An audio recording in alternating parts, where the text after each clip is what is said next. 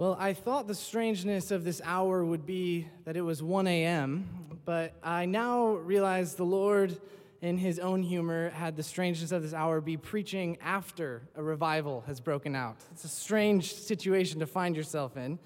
And yet, uh, I am encouraged that the Lord, the Spirit of the Lord seems to be moving because just as Susanna uh, wanted to talk to us about a crossroad, or uh, a fork in the road, I come here tonight with a word from God for us about what I want to call a crossroads moment.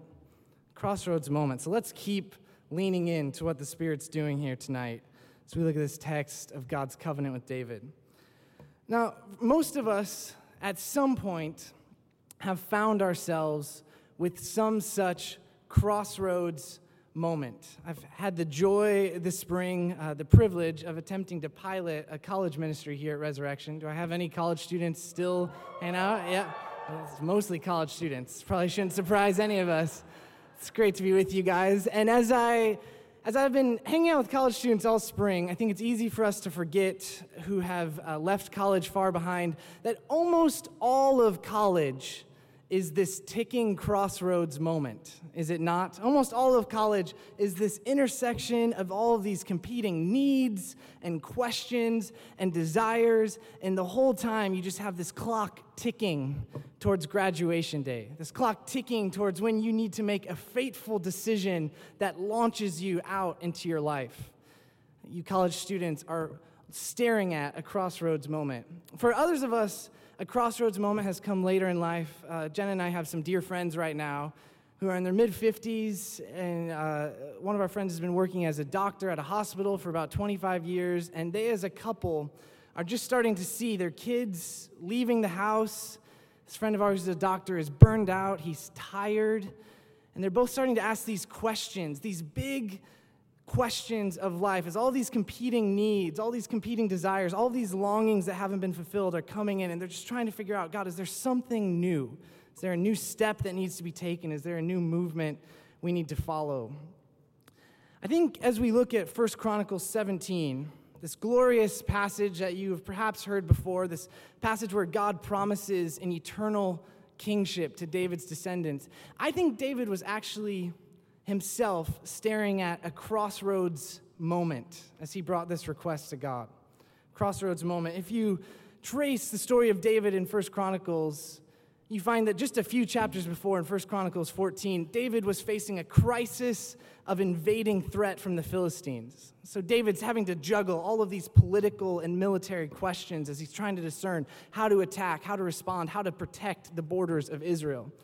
Back in 1 Chronicles 13, David, with all of Israel, sought the counsel of the Lord if he should move the Ark of the Covenant. Hears that it's time to move the Ark of the Covenant closer to his new capital in Jerusalem. And yet, when Uzzah reaches out his hand and touches the Ark and is struck dead, David is yet again thrown into a leadership crisis, a spiritual crisis this time, where he has to figure out what the next move is. And so as David navigates that in 1 Chronicles 15, they take a few more precautions. The Levites are more focused. They bring the ark into Jerusalem. I think David was holding the immense pressure, the immense weight, the immense challenges that came with being king. And he was looking out into the future, staring at this crossroads, wondering what his next step needed to be. David is staring at a crossroad moment. And yet, uh, if there's one other factor to throw into David's story at this point, 1 Chronicles 14 just has a couple throwaway verses that mention David's children, his offspring. In fact, 1 Chronicles 14 names 13 children David has in Jerusalem. Now, I know Rez has some big families, but 13 children in and of itself is a lot to handle. And so I wonder as David is coming to this crossroads moment, as he's staring out into the future, if he isn't in the back of his mind even holding this question of his children, wondering what's going to happen to his legacy, what's going to happen to his descendants, what's going to happen to his line. So, as David is staring at this crossroads moment, I think this text tonight gives us two questions that really form a wonderful follow up to, just, to what just happened here at the altar that I want to unpack with you that really spring from how God responds to David's offer to build God a temple. The first question that I think God asked David at the crossroads is this Whose house are you building? Whose house are you building? If you look back at 1 Chronicles 17, verse 1, it says, Now when David lived in his house, David said to Nathan the prophet, Behold, I dwell in a house of cedar, but the ark of the covenant of the Lord is under a tent. Nathan said to David, Do all that is in your heart, for God is with you. Something really interesting that happens here in David's offer to build a house for God. David begins with the house he's built for himself. You notice that?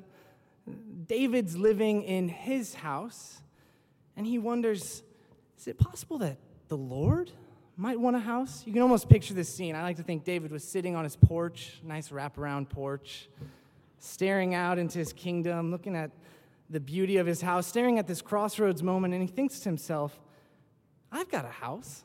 I bet God would like one of these too. It's interesting as we sit with this principle that David begins by offering to God what he, David, already has. I, I can't help but wonder if some of us struggle with this in our own life when it comes to love languages, where you can't help but assume the person you're dealing with is going to want the love language that you yourself have, right? So if you yourself are a person who loves quality time, I'm sure all this person really needs is just some more quality time with me, right? Or if you're someone who loves words of encouragement and you're in a fight, the friend, a spouse, you don't just sometimes feel tempted to think to yourself, maybe if I just offer a word of encouragement, maybe that will really take care of the problems that are at hand. Uh, or another way this plays out in our lives is sometimes with Christmas presents. I can't help every Christmas, inevitably one or two slip in, that I offer something to my wife Jenna that I myself would kind of like to have, right? Here's a, here's a really nice travel mug, love. This is really going to be nice for you, isn't it? Yeah, it would be really nice to have a nice travel mug. Or here's a really nice pair of slippers. Isn't it nice to have a nice pair of slippers? We had uh, uh, some friends who uh, were nearing engagement, and the woman sent very clear instructions on the ring that she wanted. In fact, it wasn't just instructions, it was a picture of the ring that she wanted with the location of where to get this ring, the price of the ring, and a very clear sign this is the ring. I want this ring. So, lo and behold, the evening of engagement, it just so happens that uh, the man came forward with his ring, the ring he chose for her. As I'm sure you could guess, instead of joy, there was some tears that happened on engagement night as this friend of ours wrestled with the broken reality of her fiance offering to her the ring that he himself had chosen. But even as I reflect on that situation with friends, I can't help but think if this isn't often true for us as we go to approach God, if we don't, like David, begin with that thing, that house we already have, and assume that God is going to want to be building that same house as well. Uh, but if we dive deeper into this passage, I think it, it gets even sadder in this question whose house are you building? If you look at verse 10b, the Lord, in his response to David, says, Moreover, I declare to you that the Lord will build you a house. When your days are fulfilled to walk with your fathers, I will raise up your offspring after you, one of your own sons, and I will establish his kingdom. I think the sad thing here for David, if you really sit with how he's approached this crossroads moment, is that David had actually been building the wrong house this whole time. David had started with his own house of cedar, this fancy house, this elaborate house. He assumed that God would want a house just like his house, and the Lord's response to him says, You've actually been focused on the wrong house. It's the house of your children, it's your dynasty, it's your sons and their rule on the throne. That's the house I want to build for you. Is it possible tonight, as you yourself are staring perhaps at a crossroads moment, that the Lord wants to ask you, whose house are you building? Is it possible you've been building the wrong house? The, second question that I think the Lord asked David at the crossroads, following up, whose house are you building, is who's building the house? Who's building the house? Uh, last year, I had the inevitable struggle that uh, many homeowners face when uh, my wife and I went to pull back leaves and realized we just had a plot of dirt in our backyard. So we set out on this inevitable journey of attempting to plant grass in our backyard, which for any of you who have tried it is a terrible ordeal. Uh, you lay out the seeds, you put some hay down, there's netting, and then you have to go out every morning and every evening and you have to water the dirt. You water the dirt. And so I, I, as a man in the house, set myself to this task, and I would go out every morning and every evening, and I'd pull out the hose, turn on the hose, I'd water in the back, I'd come and water in the front. And every morning and every evening, I'd go and check. And inevitably, every morning and every evening, there was still dirt. More and more dirt. Did this for days and days, and sometimes I started watering more Sometimes I started watering less, and yet it was like every day I'd go out there and there just was dirt. And as I was, as I was sitting with this, reflecting on my own uh, frustration with the dirt outside, it started to dawn on me that I actually had no control over this grass growing. I actually had no control over the grass growing. Yes, I had a part to play in the grass growing. I, I did need to go outside and water in the morning, water in the evening. And yet, as the days went on, it just kept dawning deeper and deeper and deeper. I can't grow this grass. I'm not the one who can make this grass grow. And it was almost like finally, by the time this dawning realization hit, the first few sprouts of grain started to push up through the hay. I think if we go back to David, David had, David had assumed when it came to the house that he intended for the Lord, he assumed that he would be the one building it. David assumed it would be him who was building the house. And yet, you slow down with this passage, the Lord offers a really powerful response before he even gets to this promise of an eternal throne I'm going to read to you verses 7 through 11. This is the Lord responding to David's request to build the Lord a house. The Lord says to him, Thus says the Lord of hosts, I took you from the pasture, from following the sheep, to be prince over my people. And I have been with you wherever you have gone, and have cut off all your enemies from before you. And I will make you a name like the names of the great ones of the earth. And I will appoint a place for my people and will plant them that they may dwell in their own place and be disturbed no more. And violent men shall waste them no more as formerly, from the time I appointed judges over my people Israel. And I will subdue your enemies. Moreover, I declare that the Lord will build you a house. The question God asks to David really is who's been building your house all along, David? Who's been building your house all along? Who took you from the pastures? Who's been with you in battle? Who's appointed the place for you? Who's subdued all your enemies? Who's really building your house, David? Is it you?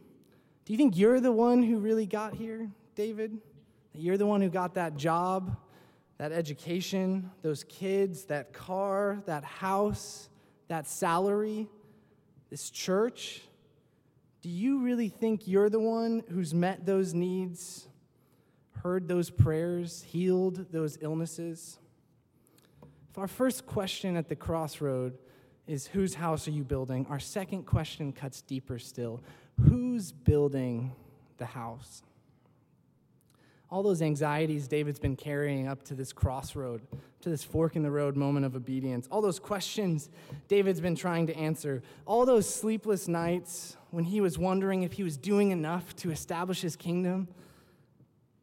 And the Lord wants to tell him, I am the one who has been building this house all along. I'm the one who will continue to build it. I love that the Apostle Paul, I think, picks up on this imagery of the house when in Ephesians 2 19 to 22, he says, Consequently, you are no longer foreigners and strangers but fellow citizens with God's people and also members of his household, built on the foundation of the apostles and prophets, with Christ Jesus himself as the chief cornerstone. In him, the whole building is joined together and rises up to become a holy temple in the Lord. And in him, you too are being built together to become a dwelling in which God lives by the Spirit. The reality, my friends, is that just as God wanted to tell David that he was building his house, Jesus wants to tell you that he's still been building his house to this day. He's still at work building his house. 1 Corinthians 3:11 says, "For no one can lay any foundation other than the one already laid, which is Jesus Christ." You, my friend, whatever crossroad you find yourself at, will not be building your house. You won't. Just like I could not grow that grass in my backyard.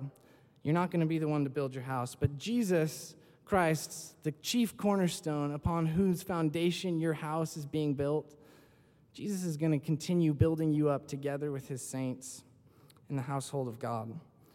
So, in closing, in closing, I want to sit with these two questions for you for just a moment. I, I think, especially in light of whatever the Lord has been stirring for you, particularly if you came forward tonight. I'd love for these two questions to be a follow up to the call to obedience. First, whose house are you building? Now, I know for some of you, you have spent years building those houses that you've been working on. Whatever those houses are, your accomplishments, your work, your status, your kids, your energy, your fears but is it possible you've been investing in the wrong house or houses? Would you be able to hear tonight if God had a different house? Maybe even one that's been there all along that is the true house, a generational house, a house that's going to outlive you and outlast you, a house for your children and for their children. Is it possible that God is calling you to stop building a few of those houses that you've been working pretty hard on so that you can focus your attention on a house that He wants you to build. Second, for some of us, even as we're clarifying whose house it is we're building, we're desperately in need tonight of hearing God ask, Who's building your house? Yes, you've planted the seeds. Yes, there is work to be done, but who is it that's really been building the house all along? Who will sustain it? Who will keep it? Who will protect it? It is the Lord who promises David, I will build you a house, and it is Christ who promises us, On my foundation you will not fall. I will build my church, I will build my kingdom, I will sustain your faith. So, for some of us tonight, as we've been working really hard to try to build God's house in ourselves, in our world, God is speaking to you tonight, reminding you that it was always Christ who would be building the house. Always. To that end, I'd love to invite you to continue whatever the invitation God has been placing on your heart tonight as we move into worship, into these two questions Who's, Which house are you building, and who's building the house? In the name of the Father, the Son, and the Holy Spirit. Amen.